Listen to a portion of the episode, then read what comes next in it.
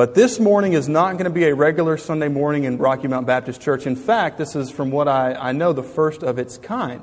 Uh, this is going to be a regular Mission Sunday. There have been three of our members this summer who have gone overseas in a different context to share the gospel of Jesus Christ. So uh, we're going to have uh, Susan Lynch come up first, and she's going to explain to you about Nicaragua. And after that, Whitney Sweat's going to explain to you about, tell you about what God's doing in Italy, and then I'll finish it up with a presentation about Brazil. So I hope that you'll make these ladies very welcome this morning. Let's welcome Susan Lynch as she comes on up.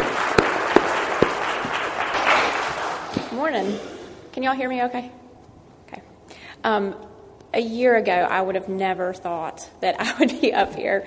Um, so bear with me. And there are a lot of people praying that I will stay calm as I speak.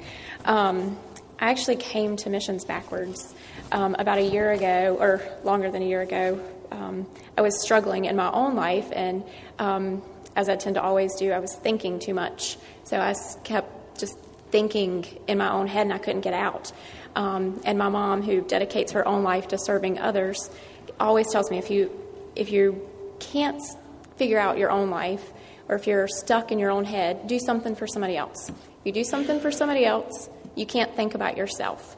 So I took her advice, and I have my own little travel bug. I like to go places where I don't look like everybody else around me, and I don't speak their language, and um, somewhere where I can learn something from somebody else too. So I paired her advice and my travel bug and started thinking about where I could go and what I could do to help somebody else to get out from my own head.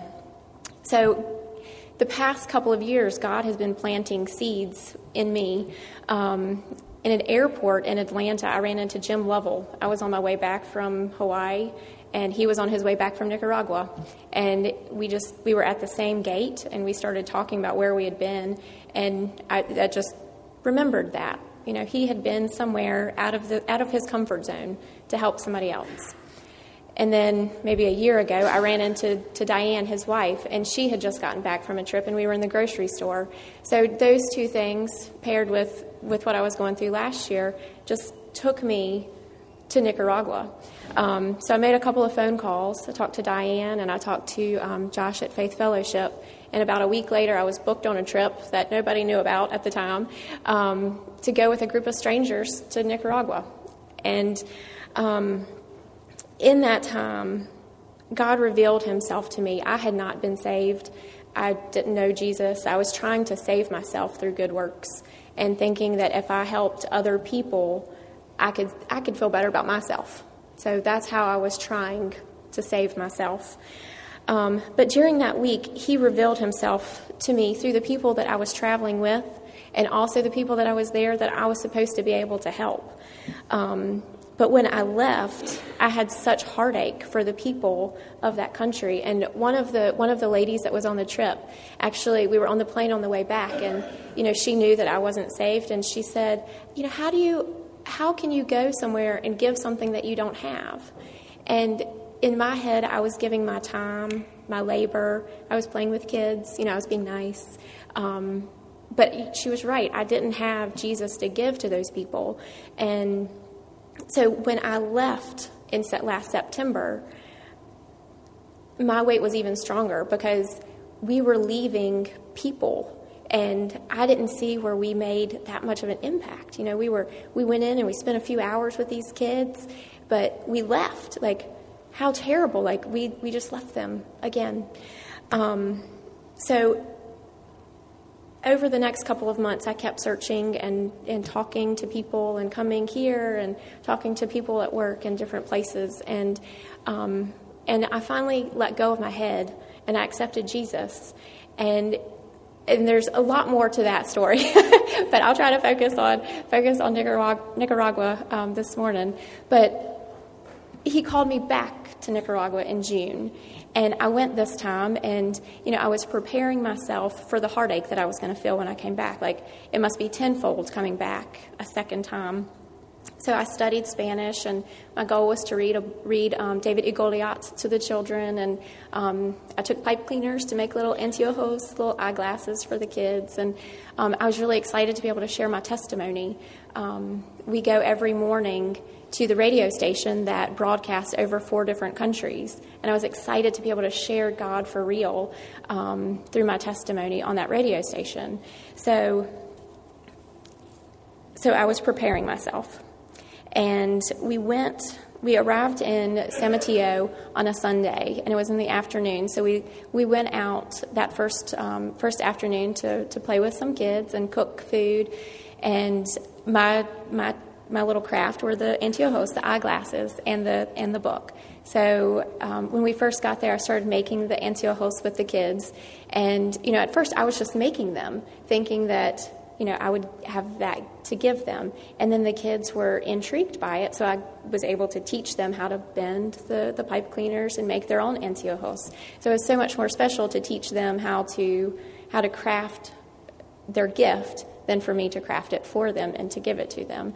Um, and as I ran out of pipe cleaners, the stew was finished. So all of the kids gathered the bowls that they had brought with them, or we, we handed out bowls to the kids who didn't have bowls and they, they got their stew and they went to sit under a little porch so they could be in the shade to eat their stew. So I had David E. Goliat in my backpack and pulled it out and went up and asked if I could um, if I could read to them in very poor Spanish. and they all said, see. And I read the book to them, and they sat eating their stew like they were watching cars on TV in their own living room. And it was like the most special thing that, that I was able to share with them. And when, I, when we finished the story, and the, our leader yelled, Gringos, get on the truck. How he called us to get back on the truck so we weren't left in the villages. Um, a little girl was holding the book and reading it to herself. And as she sat there, she was reading just like this out loud and slowly. And she was so thrilled to have that book in her hands and to be able to read. Um, but I knew that that was just my first day, and I was going to read that book. I only had one. I was going to read that book throughout that whole week. So I said, Yo siento. I took the book away. I'm sorry. And I took the book and put it back in my book bag and got on the truck and headed out for the rest of the week. So I had a little bit of that heartache right then, but I was I was still okay. Um, the next morning and every morning we wake up and we have devotions and a prayer before breakfast, and then we go out to the radio station. Um, at the radio station, we um, several of us each morning share testimonies, and they sing, and there's a there's a service that gets broadcast to those four countries.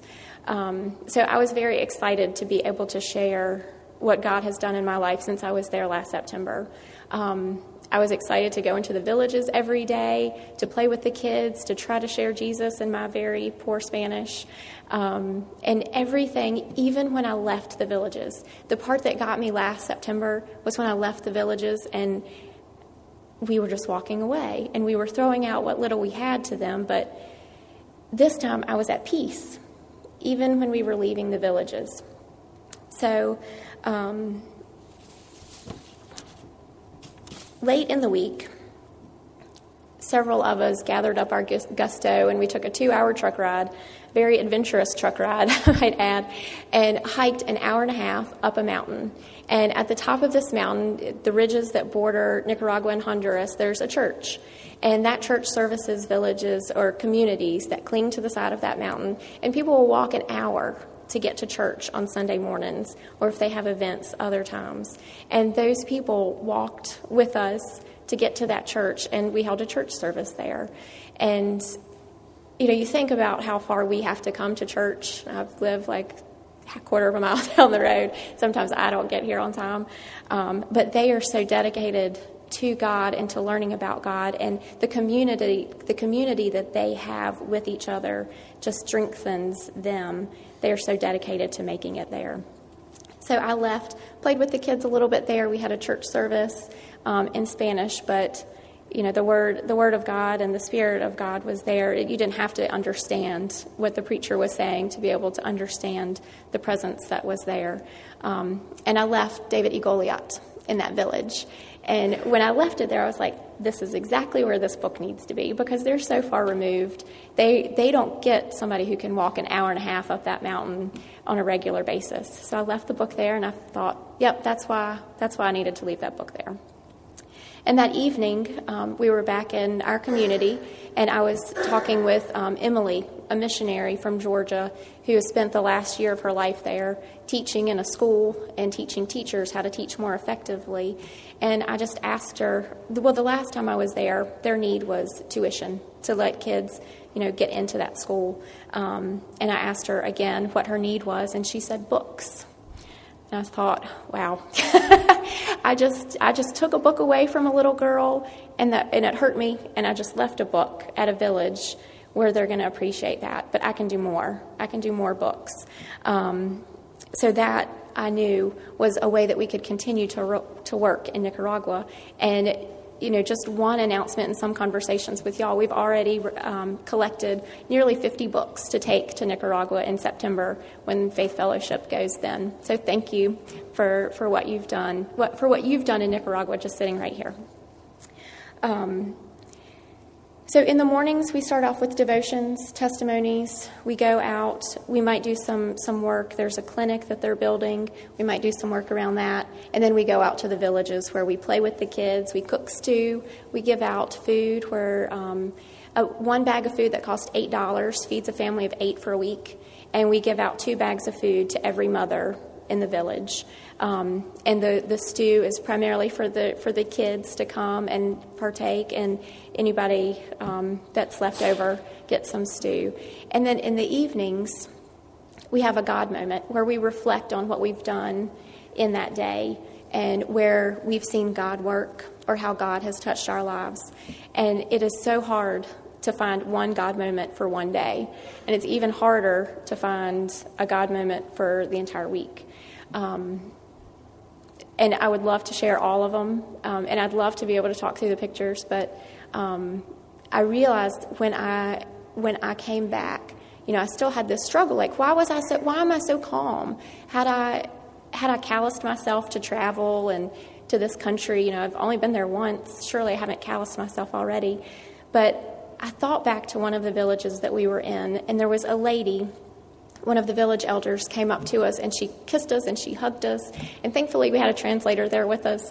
And she told us that they had been praying for God to come bless their village. And that when we came, she knew that God had sent us. And she thanked him and praised him for sending us to do his work. And that's my God moment of Nicaragua.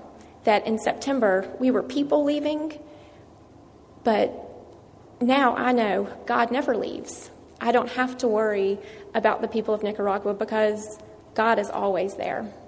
And He just uses us, our hands and our feet, and sometimes our finances to send people to go and play with the kids and to do things to take off some of the burden that they have for a few moments so they can be refreshed and praise God for the things that they have. So, um, you know, we are up here talking about Nicaragua and Italy and Brazil, but missions don't, you don't have to get on a plane to do missions. You know, everybody, your life is a reflection of what God has done in you, and we should, we should live that way.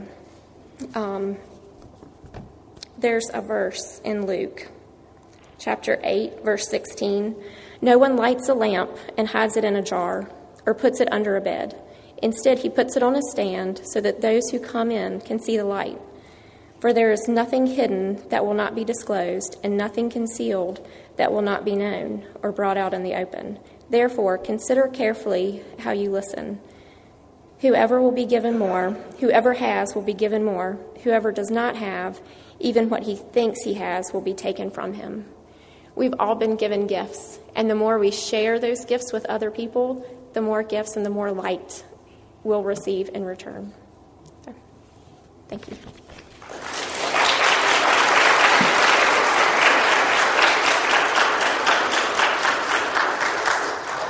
and this is this is a song that we sang. I didn't sing because I don't sing, but this is a song that everybody else sang in the um, in the radio station, and it um, it just really touched my heart. You know, at first when I listened to it, I was thinking about the people of Nicaragua. Um, may the weak say they are strong. May the poor say they are rich. Um, but I realized it's really what the Lord has done in me.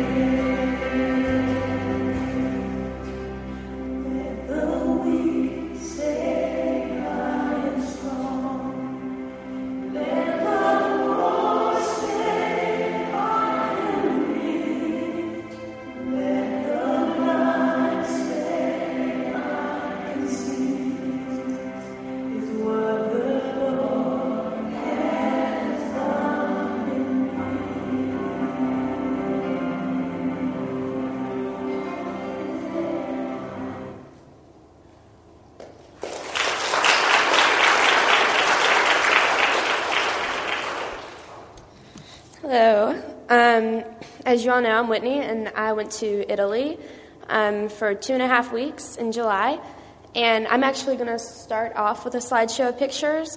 Um, But in Italy, the people that we minister to, they don't really have any physical needs. They don't need food, they don't need clothes, they don't need a place to stay. They, they're taken care of as far as that's concerned. But their souls are empty and they're completely lost. And, um, but they don't even realize it. So, um, you know, my pictures will be a little bit different, but um, some of them are kind of just funny pictures, and my camera broke, so I had to steal other people's pictures. But um, I had an awesome time, and the song that's going to be playing is called Always. And um, I hadn't heard this song until the first night that we were at Liberty. We had a couple days of training before I flew out, and um, we sang this song, and it just talks about how God is our refuge and our strength, and He's not going to delay, and we don't need to fear anything because He's taking care of us. So um, just listen to the words of this song. We sang it throughout the trip. I constantly had it stuck in my head. Um, but it's just a wonderful song. So.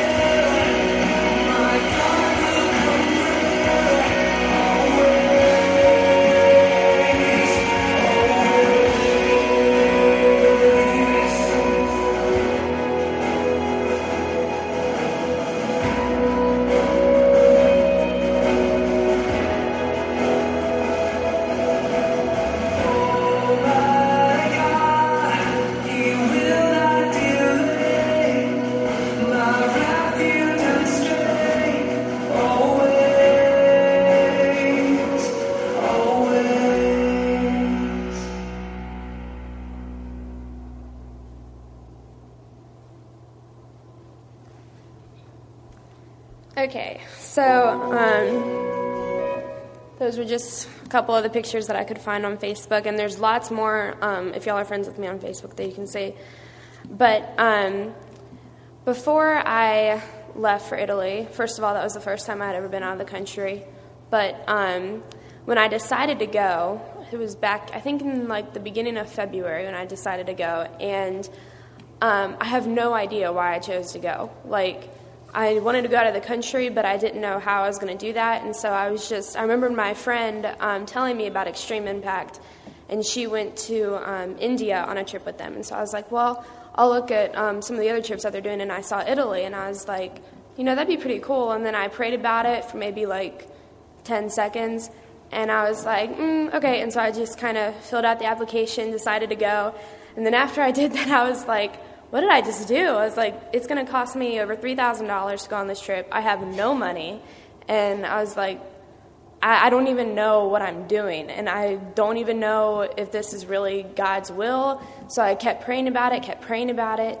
And I was like, God, if you want me to go, I know you're going to open up the doors. And um, I met you all, and you all just supported me so graciously. And um, I raised all the money that I needed to go on the trip, which was awesome. But still, I was like, I don't know why I'm going. Um, you know, and I kept getting asked, why are you going to Italy? And because for some reason, I mean, I never thought of Italy being a mission field, but it's a huge mission field. I just didn't realize it. Um, but it's awesome because I got to Italy and I immediately was having culture shock and I was like, this is so weird. And I just fell in love with the country and the people there, like instantly, and it was awesome. And um, some of the people I got to talk to, you know, I was just like, God, why am I here? And as soon as I would start talking to these people, it was like God was showing me, I sent you here to speak to this person. I sent you here to speak to this person. They needed to hear you. And that feeling is just indescribable. It's just awesome.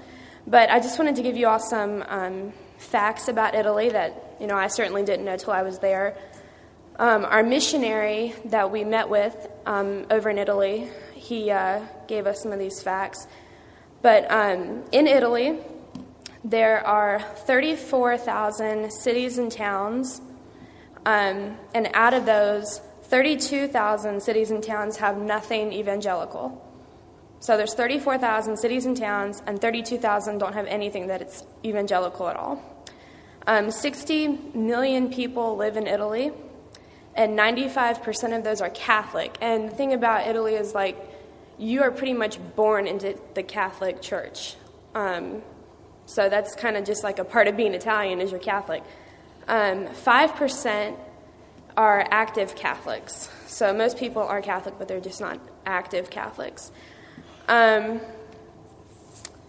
and let me see 0.6% of the population in Italy are evangelicals. So not 1%, 0.6%.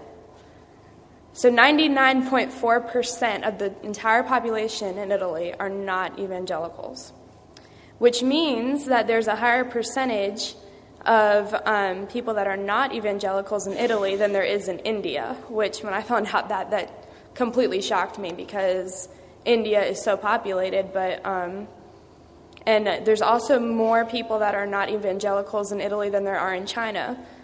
So basically, um, Italy is not a Christian country at all, and 90% um, is the number of missionaries that go to Italy and within four years quit or go back to the U.S. So nine out of ten people that go over to Italy leave, um, which is pretty heartbreaking, but those people are so incredibly hard to reach.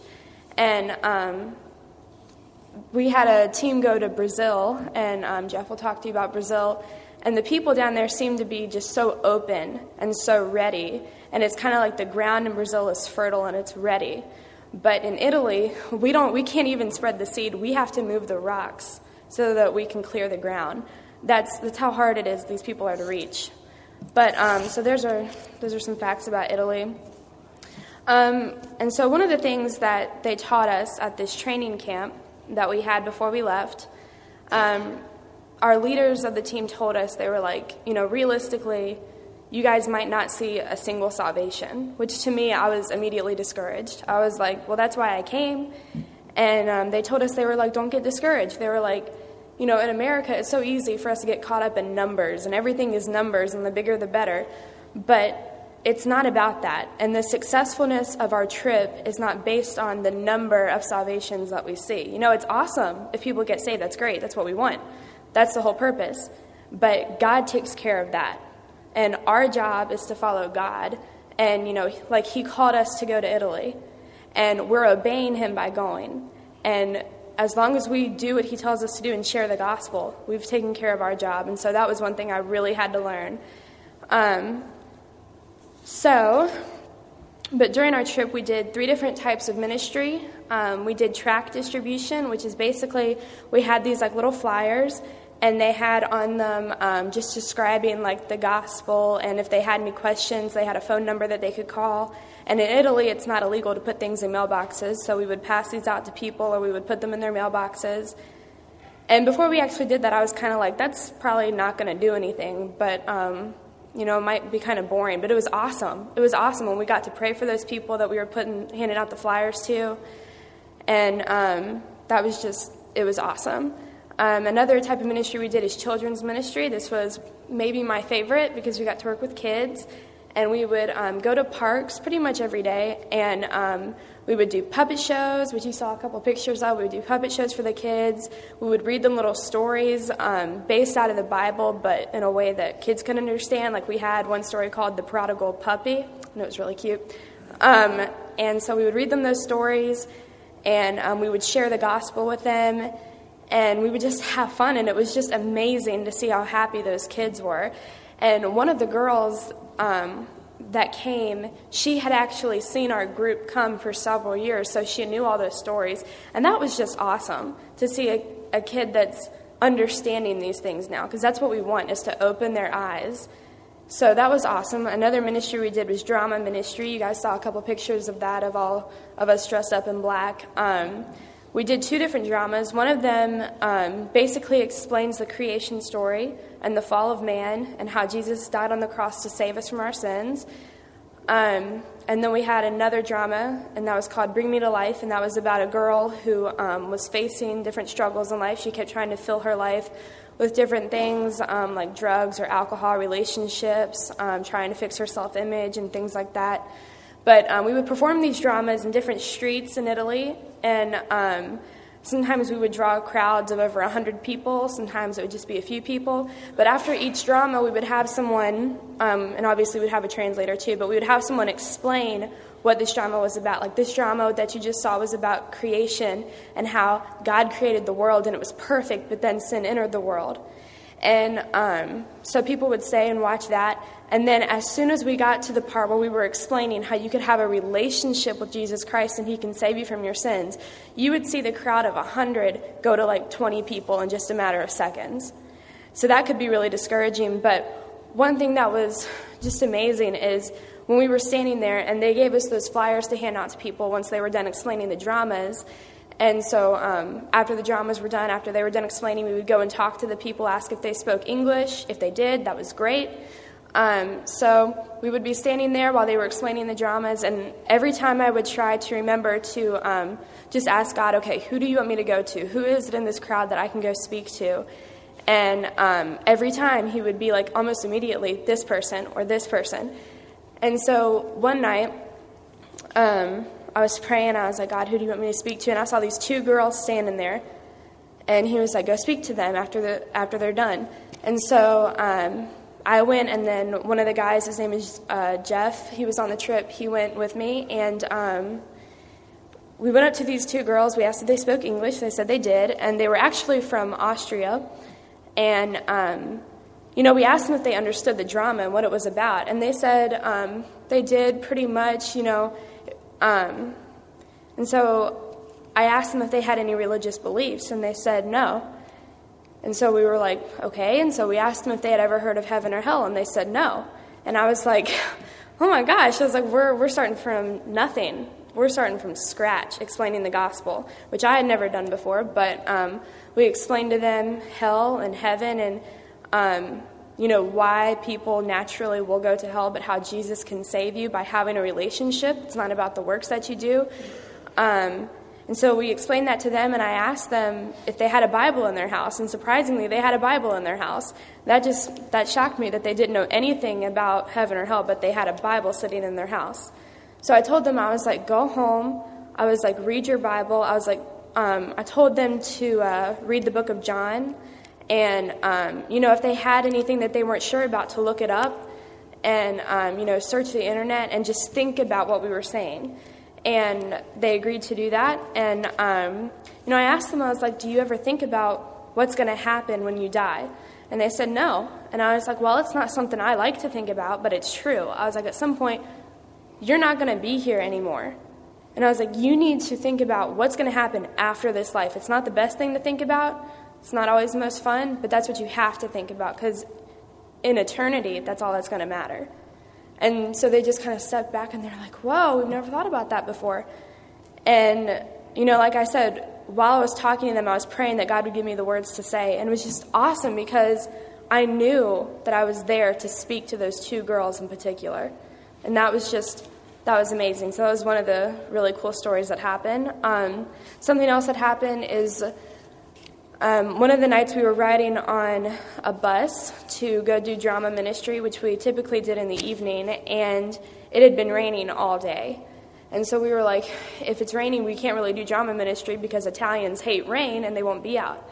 So we were really discouraged, but we were on the bus ride and we all just decided to just pray that there, the rain would stop. And so we prayed and we prayed and we prayed and we finally got to the city where we were going to do ministry and there wasn't a drop of rain anywhere even though it had been raining all day. And that was just, that was awesome to feel that because it was like you could feel the power of God saying, I want you here. I want you here to do this. Um, so I just, I ask that you all would remember Italy because it's not something you typically think of when you think of a mission field. And I hope that you all don't dis- get discouraged because I personally didn't see any salvations, but I know God is working in those people that we spoke to because I know that His way and His plan is better than mine. If I could have it my way, I would have walked up to everyone I saw and been shaking them to death and saying, Believe in Jesus, believe in Jesus, but that wouldn't have done any good. So I just ask that you all would remember Italy, pray for Italy, pray for the people that I ministered to, that they would remember what I said to them, and that they would remember what they saw, and that God would continue to stir their hearts. And, um, you know, everybody's asking me, How was your trip? It was awesome. I want to go back. Um, it was one of the best decisions I've ever made. So, yeah, thank you.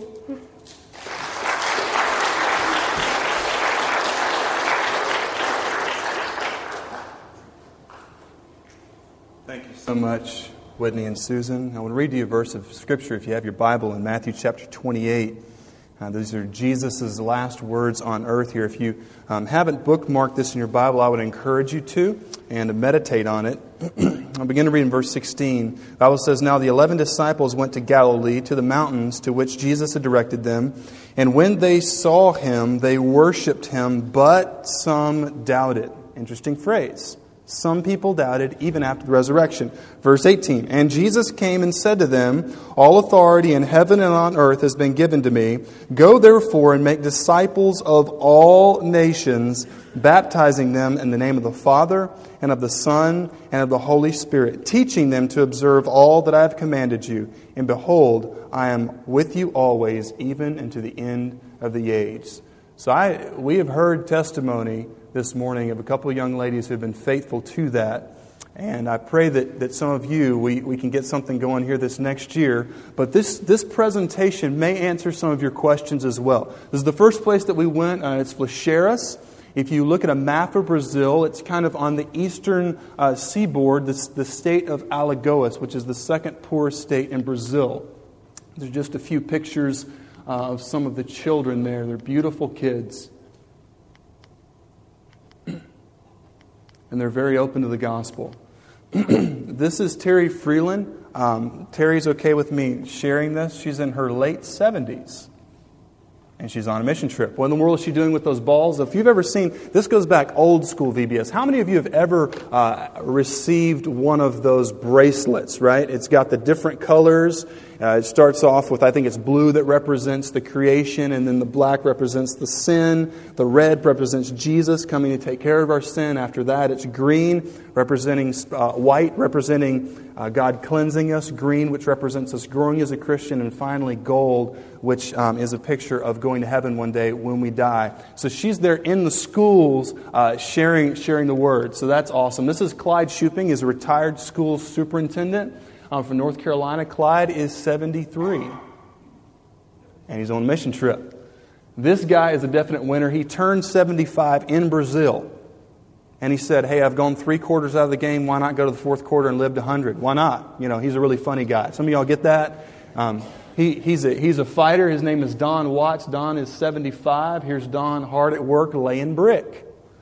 Something Don told me, I said, Don, I, I I can be honest with you because he's a great guy. I said, What can you tell me about age and mission trips? And he said, Well, a lot of the uh, people at my church, he says, they can go to the mountains and they can go to the beach, but some of them can't ever find the ability to go on a mission trip. I was like, Man. But anyway, we've got that on a documentary that'll be coming out pretty soon. It's great, very popular. Uh, this is Everett. Uh, Everett Kendall. Everett is 70 years old. and If you can read his shirt, it says, It's not the age, it's the attitude. Amen? And he's on a mission trip. There's Everett hard at work. He's actually our foreman, making sure that we didn't build a church building that would fall down and kill people. this is uh, Bill Sherwood. Bill's actually a retired professor of microbiology from Lynchburg College. Pretty cool. Uh, small world. And Bill um, speaks Portuguese, and he was there as our translator. Anybody want to take a stab at how young Bill is? 82, add 5 to that. Good try. 87 years old, and he's in Brazil on a mission trip.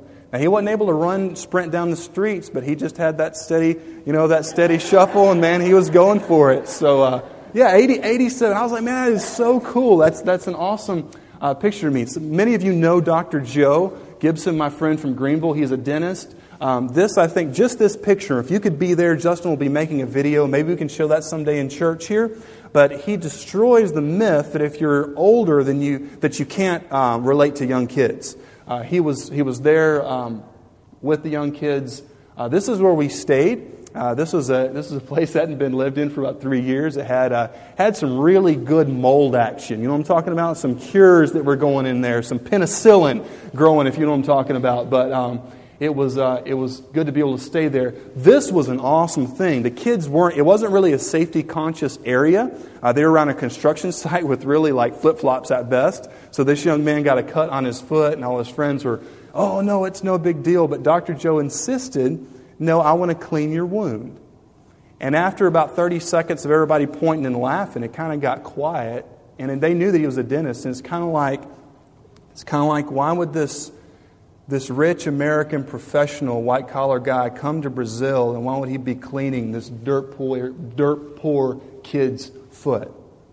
I just thought of what Jesus did, that he cleaned the feet of the disciples, and these kids heard the gospel. And, and to me, honestly, um, the people that we, that, that we looked at, and there's a lot more senior citizens who were on the trip, those are people I look up to. Like, I, I go to people like that for advice who do the gospel. It was awesome. So next year, we're going to be there too.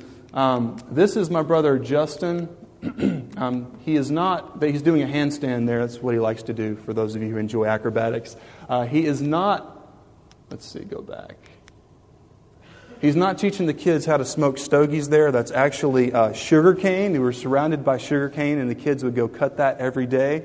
And uh, they had a really good time. Um, doing that. Justin also did a lot of acrobatic flips. He can actually do running gainer on the ground, back flip, front flip. He was climbing telephone poles with the kids. We're very safety conscious mission team, uh, as you can see.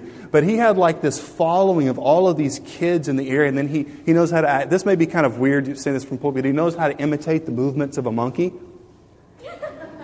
It's, it's a great spiritual gift. Um, some of you may not, may not understand that. So I didn't see that when I went through, you know, book of Ephesians. But, but it was so cool, though, to see him acting like, like the crazy person that he is. And then all of these kids begin to come, and they just loved him. I mean, he had like 30 kids. Like, he was getting ground and pounded by like 30, 30 you know, little Brazilian kids. And it was just so cool because they were laughing, you know, and they were having fun. But God used him uh, and who he was to be able to reach a lot of those um, young kids. And this right here is a Brazilian um, security system. This is actually steel spikes on top of a wall. And this uh, guy right there um, with the gray shirt, you say, well, how, how young can you be to go on a mission trip? This is Grant. He went with his grandparents. He's 15 years old. And he went on a mission trip last year. He went with his grandparents. It was awesome. And uh, he had kind of Justin Bieber hair, so that really was, was kind of like a, uh, for those of you who don't know who that is, you, you haven't really missed anything. It was a really good draw. Um, this is actually a very aggressive, this is the first church building. Very aggressive engineering. It was basically built on the side of a hill. So the drop between, if you walk in this side, by the time you reach the other side, which is maybe 30, 40 foot, you would have had a drop of at least six foot. So it was very, very aggressive. I, I like that. Um, it was beautiful. I told them they need, to, they need to cover the walls on the back because if they had that type of view, nobody would ever pay attention to the preaching. I would be totally, you know, distracted by that. But we were able to get it completed enough um, for the last night. Here's little kids surrounding uh, Everett. They loved him. and this is the second building. It went up a lot quicker. We had a, had a lot stronger team there at the Nationals. This is more construction. It's a picture of the city. So, what we would basically do is we would go in and we would do construction during the day. We would also go into the schools during the day. And here's the interesting, here's the interesting part. Um, just a few pictures of, of, around town. It was abject poverty, abject poverty there. Kids listening. Um, if you can't really see, uh, I have. Um, I thought it was good to bring the Bubba teeth Bubba teeth are basically dentures that look like you have never been to the dentist and you floss with chain. Um, and it's a really good way in other cultures, I think, to break the ice as long as you take them out rather quickly. Otherwise, they'll be freaked out. But um, we would do evangelism. This is a little book. Um, this is what we did on Wednesday night, in fact, The Way of the Master. Uh, the question, uh, do, do, you consider yourself to be a good person? We had those in Portuguese. So we just say, Você uma boa pessoa. And they're like, whoa, he speaks Portuguese. And then they just, you know, unload, and you're like, I don't know, comprende. And, uh, but we would just read through that tract. It's a really cool, it's fun to read, and we would just go through the tract with the kids there at the job site. It was awesome. Um, and there's me after getting uh, beaten up by a bunch of little kids. And here's also um, one of the shots from the school. We would go there and just, I'm sorry, we don't, the lighting's not the best in here. But this right here is a play. Um, I, I, I, appreciated the pastor. He was very, um, he didn't really, he was willing to do things that nobody else did. We did a men's Bible study on Friday night there on the street. So there were like 30 to 50 dudes. I said 30 on Facebook because I didn't want to give evangelistic numbers. If there's like 20 people there and the evangelist says there's 400, but I was told later there's close to 50, so 30 and 50. Um, guys just there on the street corner. So we talked about biblical manhood, and it was, it was absolutely awesome. They had the ladies like right down the block doing a ladies' Bible study. And there were seriously like 75 plus women out there. One of the ladies was teaching the word. There's just such an openness in Brazil um, to the gospel. And um, this right here, you can't really see it, but it's a pit that's about 13 feet long, uh, about this wide, and about four feet deep, and it's where they were going to cook a whole cow. Uh, yesterday, which I, I because I wanted to be back here with you guys, but I would have been able to be uh, with a whole cow being eaten. And these are long sticks that they stick into it and flip it over. It's like a 20 man job. That is, that is manliness right there. Um, this special guy is named Anderson. Uh, he did not go to, he was not involved in church, but by the time we left, we were able to witness to him many times. Him and another guy who worked at the hotel, one of the most humble men I've ever met, a guy in his mid 20s. This guy was broken when we left. He was a non practicing Catholic, had not gone to Mass in a long time. They said that they were both going to start attending the church, uh, the local church that we had started there. And this is the pastor of the second church. Uh, he's just a little bit older than I am, and uh, I preached um, on Sunday night, and they had a packed, packed building.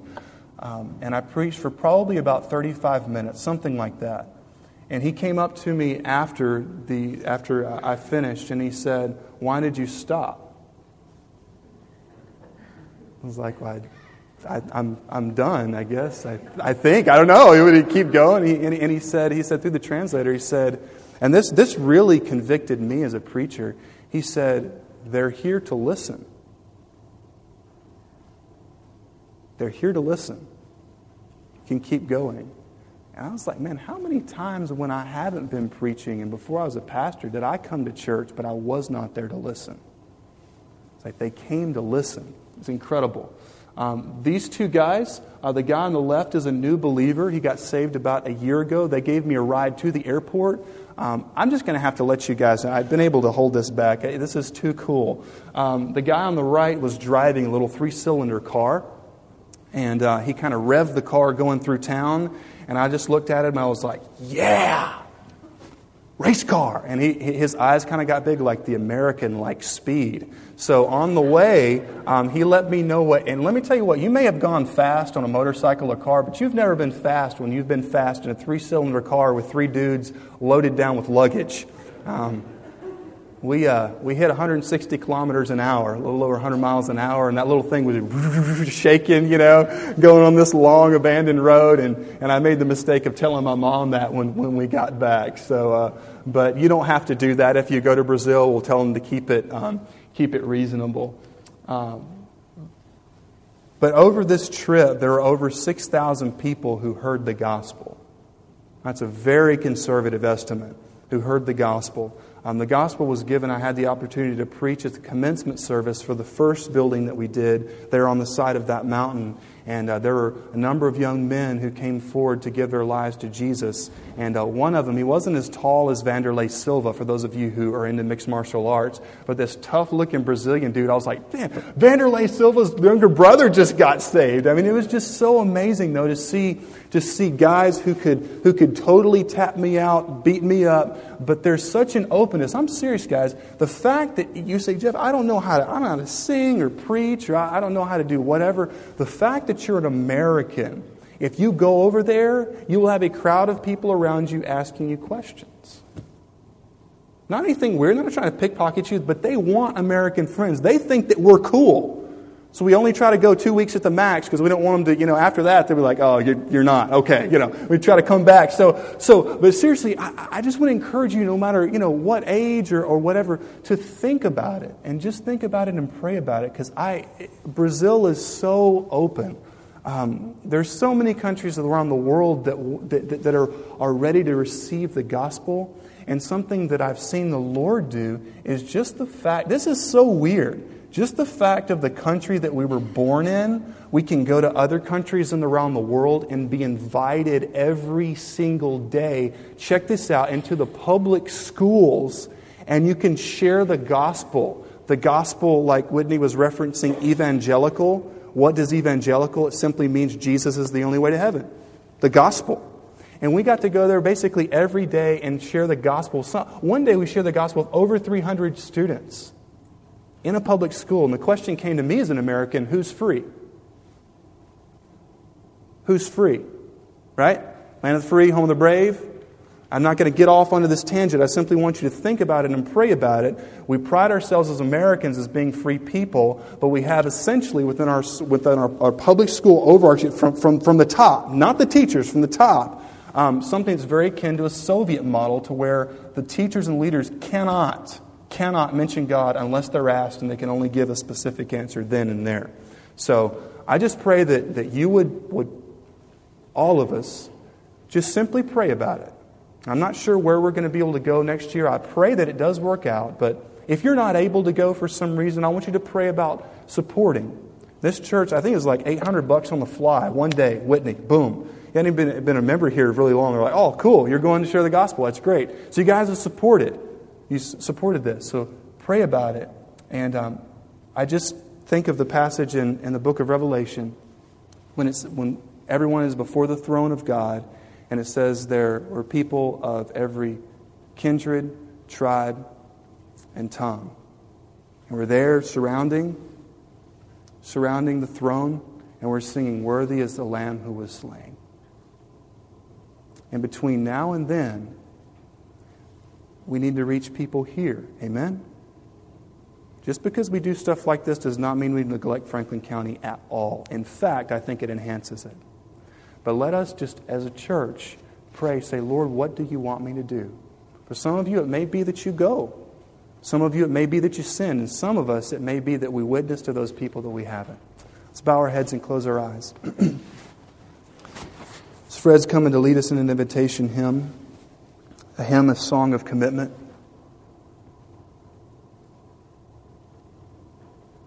I don't know about you, but there's been times in my Christian life where I've just been dry.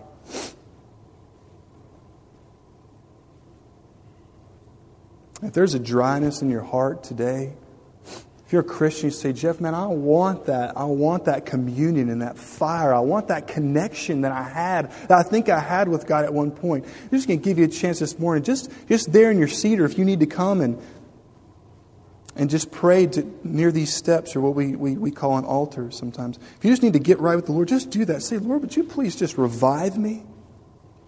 And if you're uh, someone here today you have never been saved, you know right now that you have no assurance where you would go when you die. You fear death. The Bible says that whoever calls upon the name of the Lord shall be saved. It's a promise from God. So right now in your seat, just ask, just cry out to God. Say, God, would you save me? Would you save me? Ask Him. Give Him your life. And when we begin to sing, we're going to ask that you simply get up out of your seat and walk down uh, the center or one of the, the outside aisles. And by doing that, you're not saving yourself, but you're letting the Lord and letting people here know that I am ready to live for Jesus. And for the ones who've been saved and you want to join us, we ask you to come. If you need to be baptized like Gabe was this morning, you've been saved, we ask you to come. Lord, we ask that you would take this time of invitation you would use it to your glory, and you would raise us up, Lord, to be a mission sending church. In Jesus' name, amen.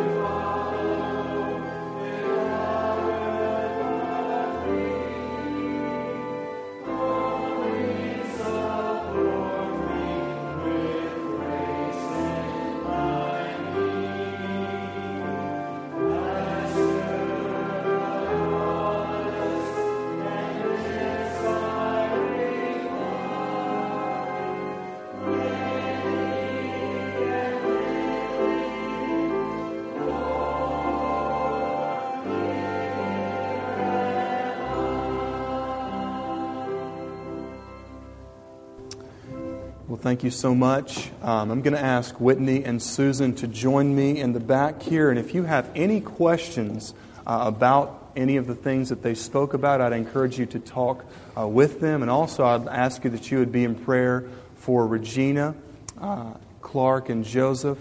Um, their, their mother passed away this week, so the service will be at 2. And what's the name of the church, Fred? It's in. What is it? Town Creek Primitive Baptist in Henry at 2 o'clock. Uh, so I'll be riding with Fred. Uh, if you don't know how to get there, just ask one of us and we'll find somebody uh, who will tell you. I just want to say that I did miss you guys last week. I heard that Dr. Purser hit a home run. Amen? Last Sunday morning. But I'm glad to be back with you. Um, and I love you all. I'm looking back, getting into the saddle, getting back to work here. So let me pray for you and just bless you one last time and pray that you have a great day serving the Lord. Father, we thank you so much for, for your grace. I thank you for the faithfulness of uh, these two young ladies who are willing to answer your call. And God, I thank you for each person here uh, this year who may not have been able to go, but was able to support financially, encouragement, and through prayer. Lord, I pray that you would richly bless each and every person that has shown interest and contributed and prayed for these trips in an incredible way. And God, that you would let them know that they have had a part in what you are doing. We just thank you, God. You're awesome. Would you help us to continue um, to seek after you? because you're the leader, God. In your name we pray. Amen. Love y'all. Thank you.